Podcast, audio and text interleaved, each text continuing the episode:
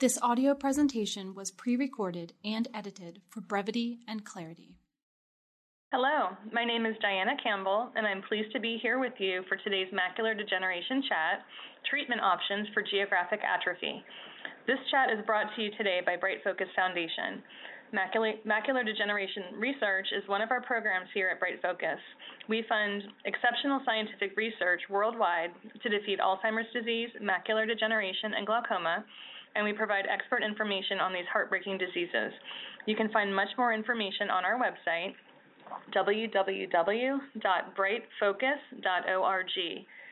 Just a few housekeeping items before we start. If you'd like to ask a question during today's call, simply press star three.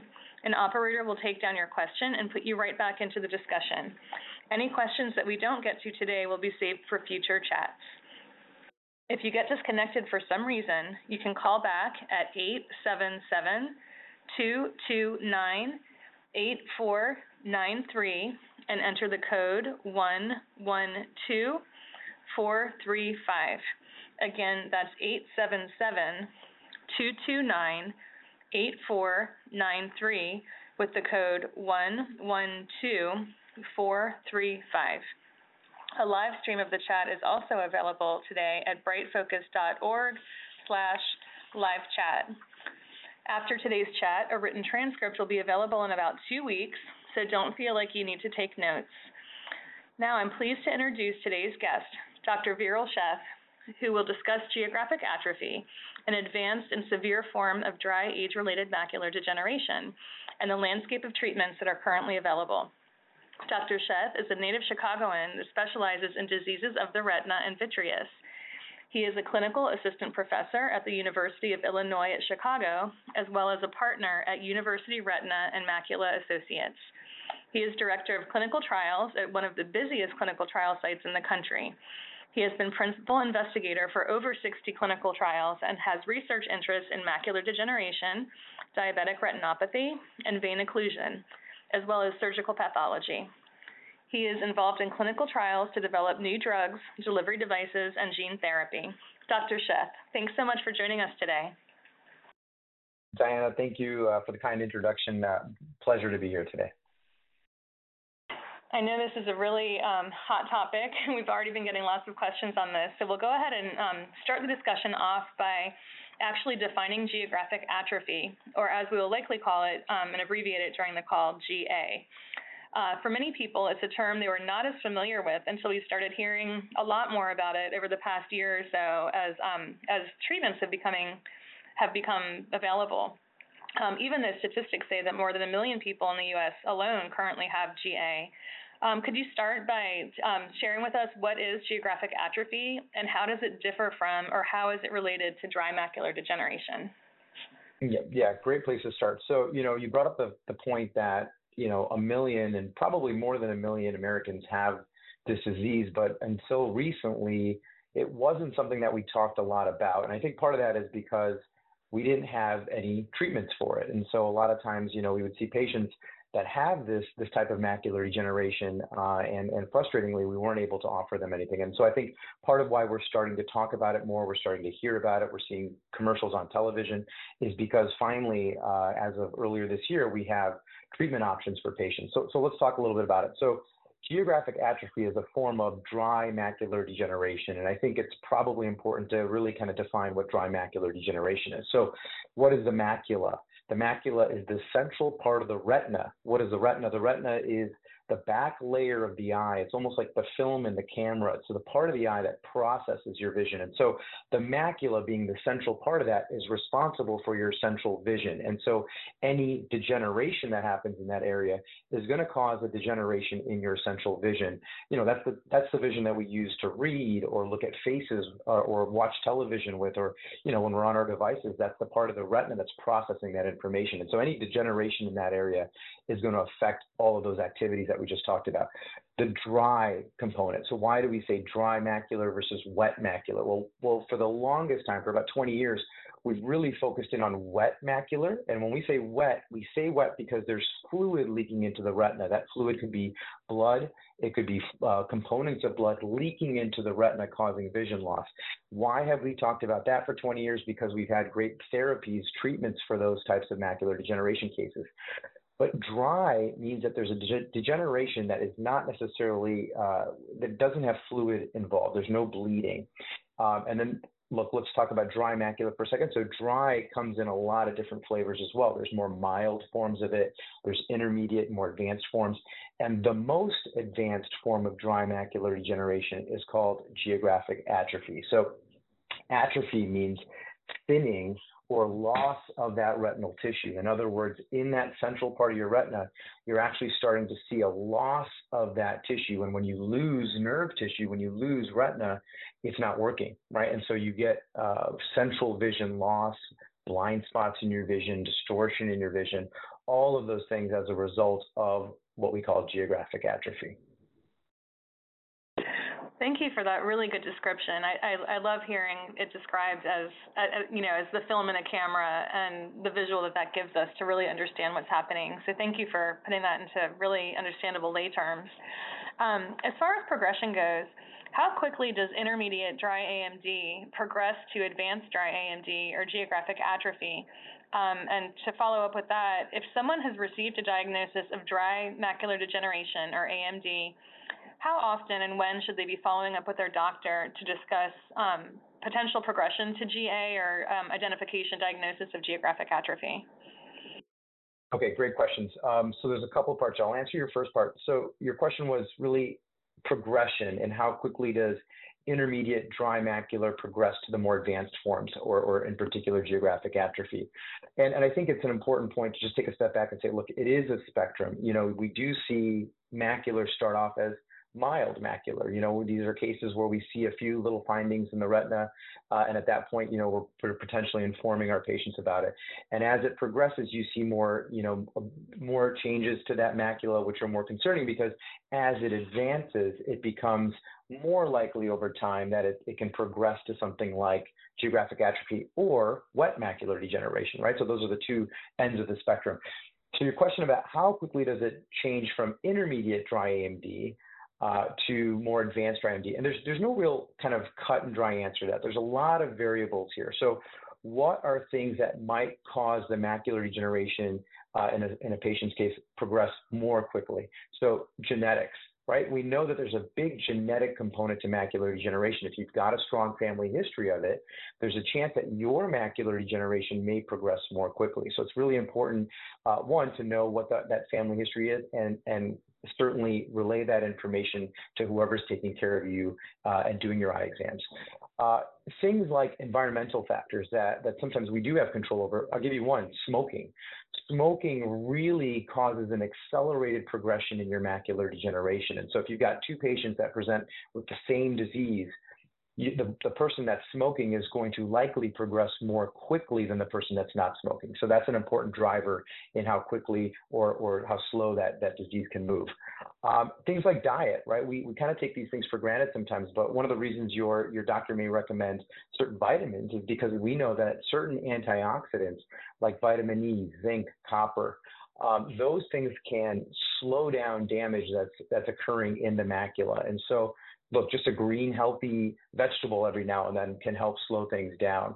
So we know that that diet affects that as well. Uh, and then age, right? The older you are, this is called AMD, age-related macular degeneration. So the older you are, uh, the more quickly it can progress. And so those are just kind of different variables that can kind of all factor in together to cause faster or slower progression in this disease. Uh, your second part of your question was you know, if someone now is diagnosed with dry AMD, when should they follow up to their, their doctor, their eye care provider? And the answer to that is it depends, right? And it depends on a lot of those things we just talked about. You know, what is their risk? Do they have a strong family history? Are they a smoker? And how advanced is their disease? And so a lot of those kind of, a lot of that math is going to be done by the person taking care of your eyes. If they think you're at low risk and you've got fairly mild disease, they may say, come back in six months or a year. But if you've got more advanced disease and, and you certainly have more risk factors, then they may say, well, look, maybe come back in three months or come back in six months. So I think a lot of it depends on a lot of those factors we discussed, but it is absolutely um, something that you're going to want to discuss with your eye care provider. Thank you. Um, Let's switch um, over to when they've already received a GA diagnosis. Um, does progression tend to happen um, at a faster pace once you know geographic atrophy has set in? Um, and we have uh, listeners asking how much does a GA diagnosis increase the probability or possibility of going blind? Um, let's start there, and then I have a couple other questions from the audience. Yeah, yeah, yeah, great question. So um, you know, as I mentioned, geographic atrophy is one of the most advanced forms of macular degeneration. And so, certainly because of that, the risk of losing vision um, and, and the word blindness is a little tricky because patients will ask about this all the time. Am I going to go blind? And, and with macular degeneration, if your only problem with the eyes is macular degeneration, you're not going to go blind in the sense that you wake up and all of a sudden the world is dark on you. But it does affect the centermost part of your vision, eh, arguably the most important part of your vision, because again, that's where your fine focus comes from. But your peripheral vision is not affected by it. Um, and I say that because, you know, people can function perfectly well if they have geographic atrophy in one eye and the other eye is not experiencing that. They can have a full field of vision and good central vision. Uh, so that's just something to keep in mind. Uh, but you know, if your question is, well, how quickly is it going to speed up once you get that diagnosis? I kind of default back to the answer to the last question, which is there's so many variables here, including genetics, including are you a smoker or not, including some of those environmental and age-related things that we talked about. And so there's no clear-cut way of answering that question. But what I will say is um, you know, there are certain characteristics that your doctor is going to look at with that GA as a retina specialist. We're not just saying, do you have GA or not? When you have GA, we're really looking into okay, what are the characteristics? Are there multiple spots of GA? How large is the GA? Where exactly is the GA in your retina? Because all of those variables for us can then help guide us to how quickly do we expect this GA to accelerate or change over time. Again, then allowing us to inform our patients about that. So again, you know, not to be coy or not to kind of avoid the question, but the answer is really it depends. Um, but there's a lot of variables at play, including what your eye doctor is seeing in the eye and how they're defining it. Absolutely. Um, I'm going to uh, go to a couple audience questions. One is related to the environmental factors we were discussing. Um, and the question is specifically, does screen time or, you know, focus time on computers and or phones, you know, or other screens, um, does that um, contribute at all to progression? Yeah, it's it's such a timely question, right? Because I think you know what we learned, especially as retina specialists, what we learned during the pandemic is a lot of people are on their screens a lot more, right? Whether it's because you're working from home, whether it's because we've just seen an explosion in these devices that we have around us, whether it's tablets or phones or whatever it is, and we're on them all the time now. And so we're constantly asking the question of, hey, is that is that hurting us in a way that this is going to cause impact things like macular degeneration or things like nearsightedness? And the answer is we think so, but it's such a new thing for us, right? We haven't had these devices for 50, 60 years, really it's been five to 10 years where we've seen the, the increased use of these devices. And so because of that, because mac- things like macular degeneration are a slow moving kind of disease, there's something that you don't see in 30 and 40 year olds, you tend to see them in 60, 70, 80 year olds we, we don't have great answers to that yet. I think we will at some point, especially once we've had more time with these devices and as people that have been using the devices at earlier ages get a little older and we see the impact on that, we'll have better answers. But but what I would tell you is what I tell my patients, which is look, everything in moderation, right? I think anything where you're going overboard or doing just excess amounts of things like this, where you're on the screen for 8, 10, 12 hours a day, which know, we see pretty commonly for people that are that are on the computer for work and things like that. Um, I tell people, look, you got to take breaks. You got to give your eyes a rest. Um, I think, you know, the question of wearing, you know, glasses that help kind of filter out blue light, uh, putting on screen guards that help filter out some of the light. I think these are all good ideas, just common sense ideas. We don't have the best evidence yet. I think one day we will, but I think these are kind of common sense things that we can do. One, not just to re- reduce eye strain, but eventually to re- reduce some of these harmful effects of, of, of these screens that are in front of us. I like that practical advice. I know, you know, for me, being on the computer all day and then back and forth on my phone, I, I, I definitely feel like my vision is blurrier and my eyes are tired by the end of the day. So, you know, that's something I can observe, but I imagine there are other processes that, that are likely going on beyond that. Um, yeah, and, and okay, listen, so to that point, we're, we're, I was going to say we're also getting introduced to these screens much earlier, right? I mean, you talked about your son. Well, you know, kids are on these devices quite a bit now, and we still are just learning about the impact. So, so I think again, just that's just blanket advice about about moderation. Absolutely, absolutely. Okay, we've got another question from Ralph, um, who um, is asking about home monitoring. What changes in particular um, that one notices as they do the Amsler grid should they immediately call their retina specialist about? Um, and are there other signs that people should be at, looking for at home, um, you know, kind of looking out for that as a signal that their vision might be worsening?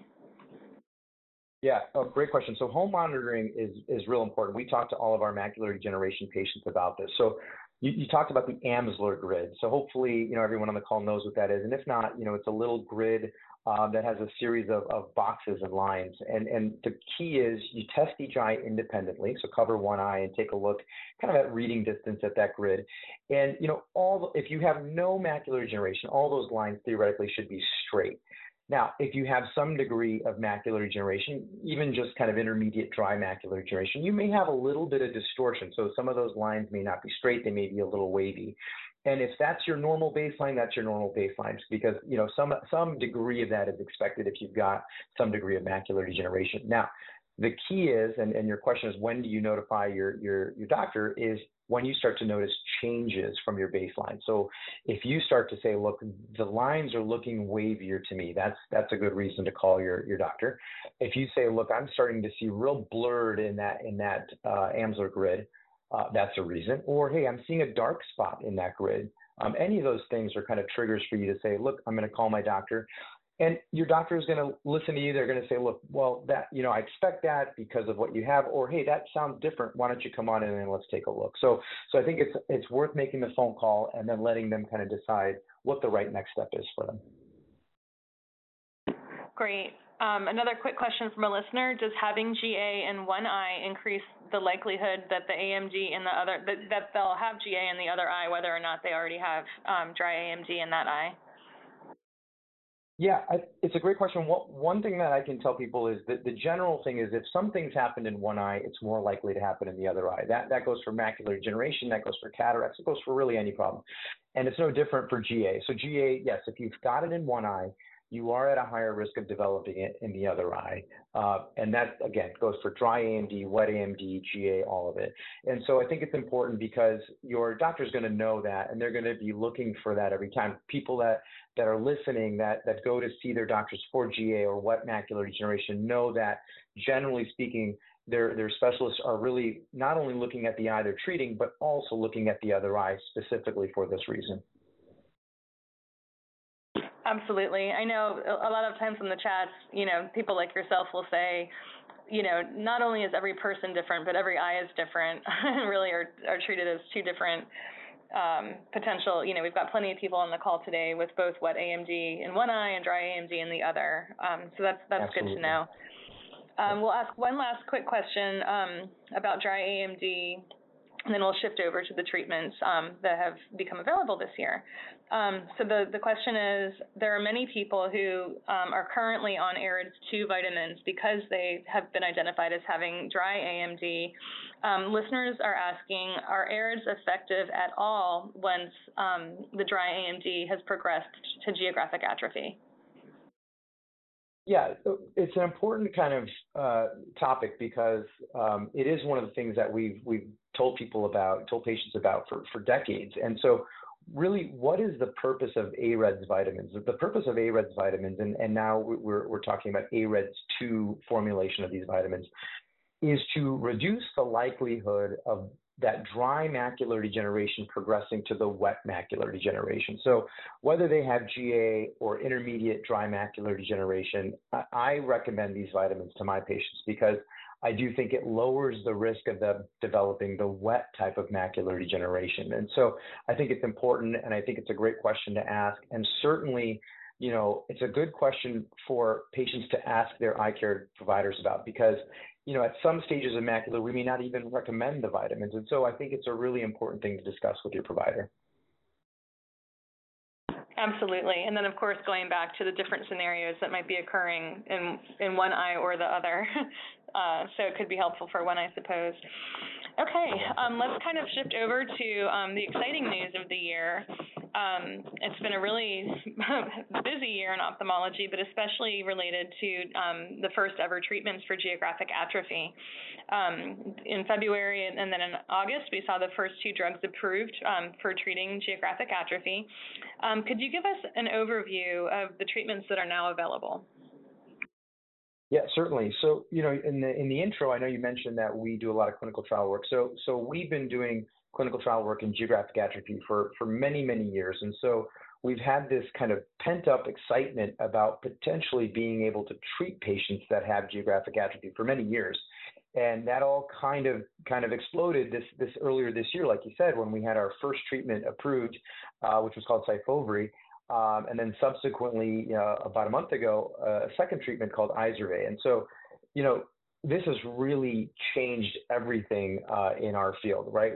This this reminds me of 20 years ago when we had our first treatments for wet macular degeneration approved, where before that, we had no real, no real good way of stabilizing people's vision, um, and and and that at that time, 20 years ago, was a game changer. So I, I feel that happening again in our field, and and it's incredibly encouraging because we have now, for the first time, like you said, uh, something to offer patients. And so, what does that mean? So what is what is the, the, the what are these treatments really aimed at doing? Right. So we talked about before this. We talked about geographic atrophy and how the atrophy or the thinning in the retina can gradually spread over time. And what that means is the vision loss associated with those areas that are that are becoming atrophic or thin starts to expand. In other words, if you've got a blind spot from atrophy, the blind spot gets bigger over time.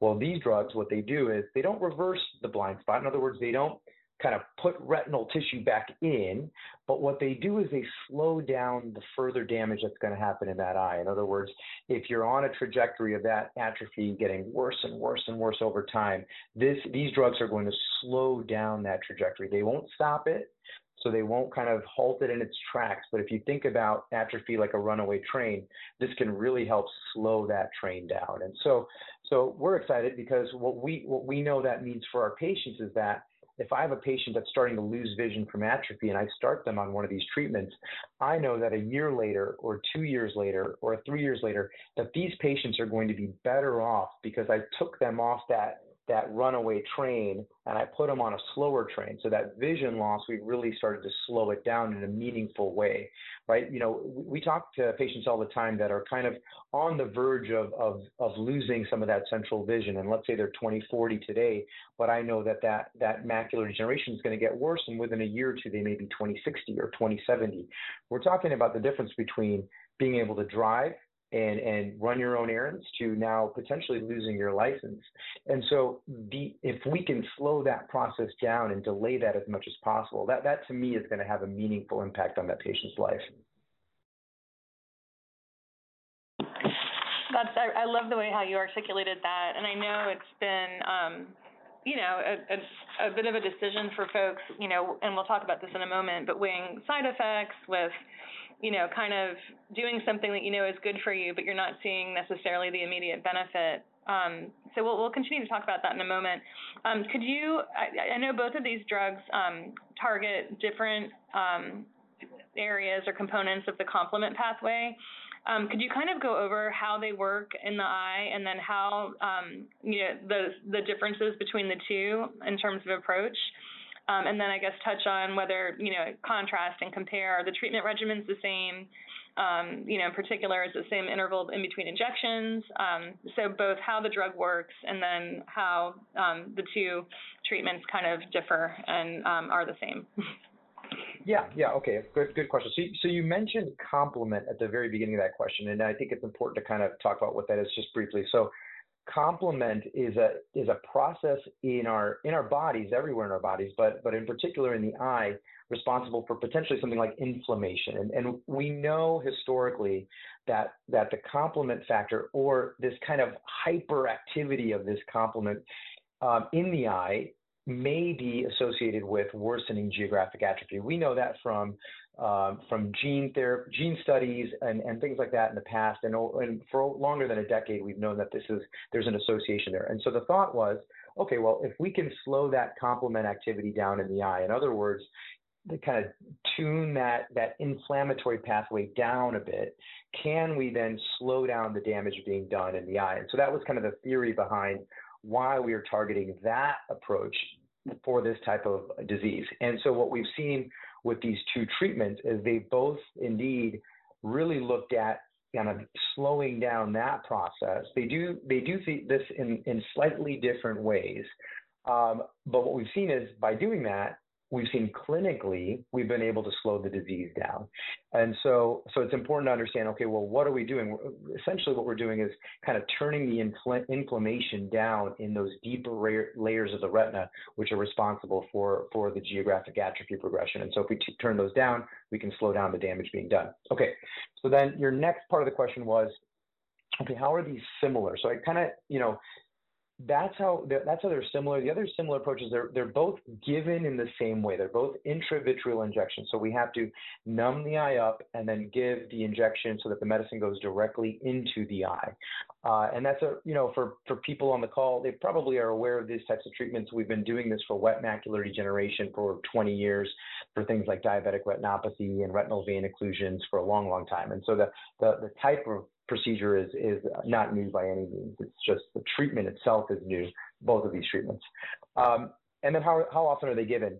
Uh, they're both approved to be given monthly. The Syfovre can be given every month to every two months. So you can go every other month with the treatment and still have a, have a good efficacious effect. Uh, the Izervay, we, we right now currently have it approved for every month treatment. And by giving these treatments, you can really see a meaningful slowdown in the disease. Um, and then they can be given for, for quite a long period of time uh, in order to kind of continue that slowdown of the disease. Um, I think I answered most. Was there another part of the question there? I might have missed it. No, I think you've got it. Thank you. Um, we have a question yeah. from the audience. We had the opportunity um, to talk a little bit more in depth about Syfovre, um, you know, after the February approval. We've got a listener um, asking, you know, for the the kind of the most recent data, um, or as they said, statistics for Izervay in terms of, you know, a percentage of slowing down progression. Can you talk a little bit about what that data looks like? Yeah, so there were a couple for the Izervay in particular. There was a couple of studies done. They were called the Gather One and Gather Two studies, um, and these were the studies that helped get the FDA approval. And so what they demonstrated in those studies is somewhere between a 17 and 34 percent reduction uh, in the, the, the growth of these geographic atrophy lesions. Um, and so we're talking, you know, somewhere between 17 and 34 percent slowdown of these of these lesions. And so I tell people that because you know if and I and I, I not only tell them that, I show them the pictures of their atrophy when they're in my clinic, because I think when you see this and when you see this on the screen in front of you, you can you can really appreciate. Well, yeah, if I slow this down and I can prevent this from from really kind of growing in the central retina, we can have a meaningful effect on vision. Absolutely. Um, let's see. I, I think. Um, I'm, I'm scanning through a couple different questions we have here. Um, I'll go with the next one being, how do doctors evaluate which to use in patients? Um, and is it possible, we have a lot of people wondering, if they've started with one, are they able to then move to the other? You know, I know with wet AMD in particular, um, doctors tend to you know, try one, and if they're not pleased with the results, they switch. Um, is that the case for um, for these two drugs as well? Yeah, it, it's a great question, um, and you know, I, so the, the first part was how do you pick between these two treatments? And what I'll tell you, uh, Diane, is that these are both really new treatments, right? And and what we are when when we have two new treatments like this, we're really kind of using them both and, and getting a feel for, for kind of what's happening in the real world because both uh, have really good clinical trial data, meaningful and, and, and good slowdown in those clinical trials. What we want to see now is kind of that next phase of adoption is okay, let's get it in our hands, let's use it, let's see how patients do with it. And we're just in the early innings of that, right? We just had one approved in February and one last month. And so you, if we have this conversation a year or two from now, the, the answer might be different, but, but we're so early in the process that I think there's no real kind of, at least in my personal practice, we're, we're using both treatments. Okay. So then the next part was, um, you know, can you switch? And, and that's a tougher question to answer because neither of these clinical trials looked at that, right? So we don't have any clinical trial data that had a patient on one of these treatments that then switched to another treatment. So there's no real great way of me answering that question. Do I think that in the real world we will be doing that where we'll have a patient on one and for whatever reason we may switch them to another treatment? Absolutely. I think it happens all the time in wet macular degeneration. So I do foresee that happening as well with geographic atrophy treatments. And so again, once we have more time with these therapies in the real world, I think the answer is yep, we're going to do that. And and I my instinct is that you can do that without really too much concern. Yeah, really good point about how new these treatments are. Um, you know, I feel like we've been waiting for these for a long time and, and looking forward to, to seeing how it works in the real world. But absolutely, um, you know, I realize we're not even a year in on on either at this point. So we'll we'll make sure to continue to follow up on that as time goes on and you know revisit that discussion um, next year. Um, before I get into side effects and balancing those, um, which is, you know, we have a lot of questions about that. Um, are these treatments advised or um, available for those who already have wet AMD, or what does that treatment plan look like? Yeah, um, a really good question. And again, uh, you know, one of the things that I can tell you is that we didn't really study in a broad way patients that had wet macular that now we're starting on treatment for geographic atrophy. But what I will tell you is in our clinical practice, since these drugs have been approved, we are indeed treating patients that way. So, in other words, if I have a patient that I'm treating for wet macular degeneration and they have geographic atrophy, I have started some of those patients on the treatment for the geographic atrophy, in particular because I think that that is driving some of their, their vision loss or that could be or soon to be driving some of their vision loss. I want to get ahead of that atrophy in those cases. And so we are seeing that, but again, not broadly studied in these clinical trials, so can't give you real good data on it yet. Um, I think I answered that question. Any other questions on that? Um, related to that, I'm, I'm going to kind of shift over uh, into balancing, you know, kind of the conversation about potential side effects and balancing those mm. with the benefit um, of delaying the progression. And so, on that same topic of wet AMD, um, I do have folks who are wondering what percentage, you know, or, or what's the risk um, of developing wet AMD after um, having an injection of either Syfovre or Izervay. Yeah, it's it's a it's an important question, and it's something that I talk to all my patients about because you, just risks with any treatment in general are really important to discuss with your provider. And so the way I break it down, there's kind of two buckets of risks. One one bucket is just the risk of an injection procedure, right? So that, that could be any any medication you're injecting are going to have a common set of risks you know, the, the most kind of important for me is is infection, right? Anytime you're putting something from outside of the eye into the eye, there's a risk that there's a contamination or something like that. Now, thankfully, I think the risk is very low, and we do certain things from a technique standpoint to keep that risk as low as possible. But absolutely something to to talk about and something that I I tell my patients about all the time. Then, then there's the risk of the actual drug itself. That's the second bucket. And, and, what we've seen with both of these treatments is that there's potentially a slightly higher risk of developing the wet macular degeneration in the eye that you're treating for geographic atrophy. In other words, an eye that just has geographic atrophy, no wet macular degeneration, if you start treating with Syfovre or Izervay, there's a chance, slightly ch- higher chance, that um, that you develop the wet macular degeneration uh, in that eye. And, and, it's a very important topic, again, to discuss because um, it, it's something that I talk to my patients about. It's something that has certainly um, made some patients think twice about treatment. um, because they don't necessarily want to then start having treatment then for wet macular degeneration.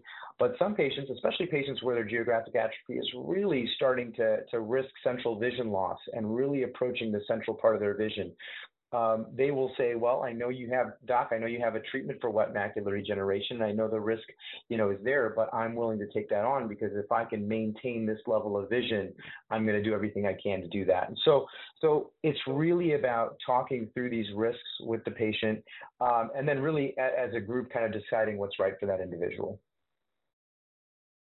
Sure thing. Um, I'm going to clarify. We have we have someone asking um, whether the treatments repair lost vision, and I just wanted to clarify that th these are really designed to slow down progression, and they're not going to cause people to regain their vision that's already been lost.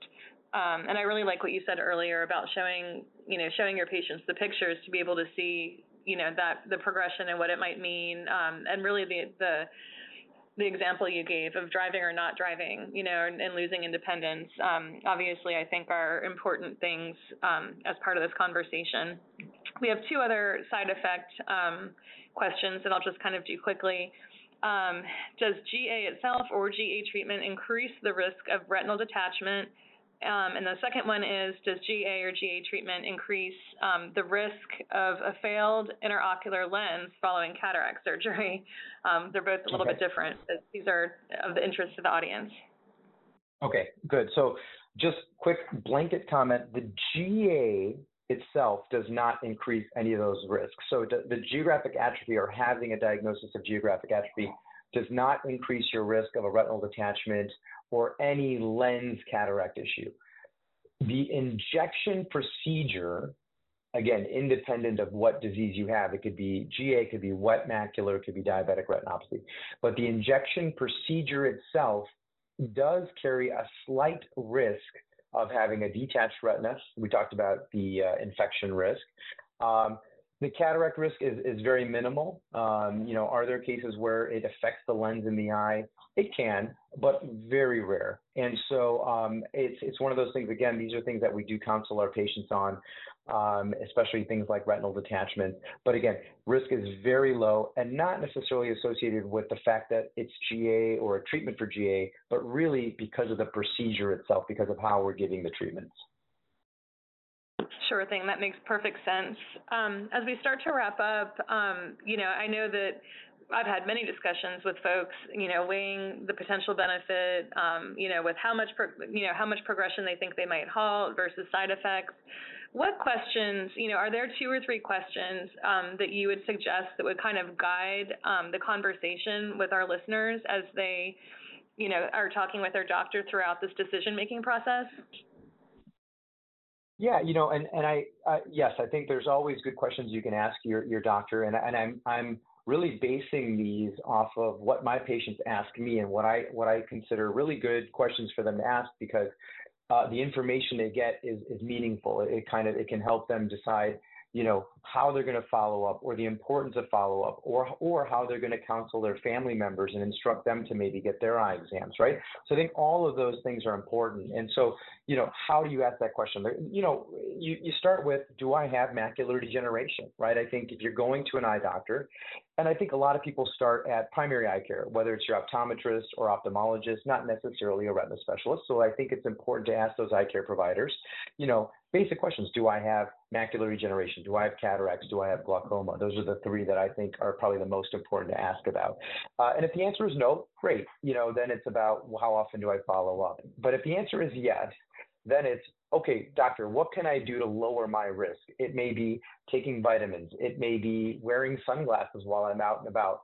It may be, you know, so there's a whole host of things that again are going to be tailored to that individual and really important to have as a one-on-one conversation.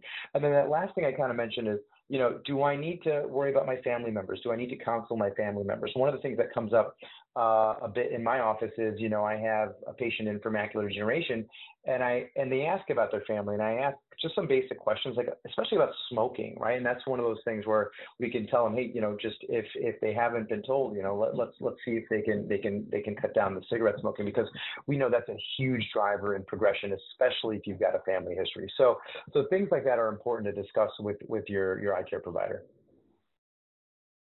Outstanding.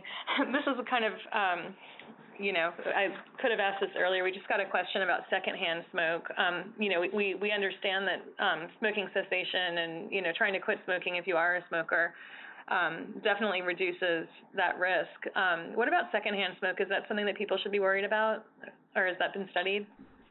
Yeah, there's not a lot of great data on it, but I but I think there's enough data to suggest that yes, I think it does matter, um, especially you know if you're in a house where where people are smoking quite a bit. I think it does matter. I think fortunately, you know, just when we're out and about, we're we're exposed to a lot less secondhand smoke. We don't see it as much, at least in the U.S. and at restaurants or, or when we're just kind of at events and so that's been good. I think that's had a, a good effect, a positive effect on, on people people's health and their eyes in particular.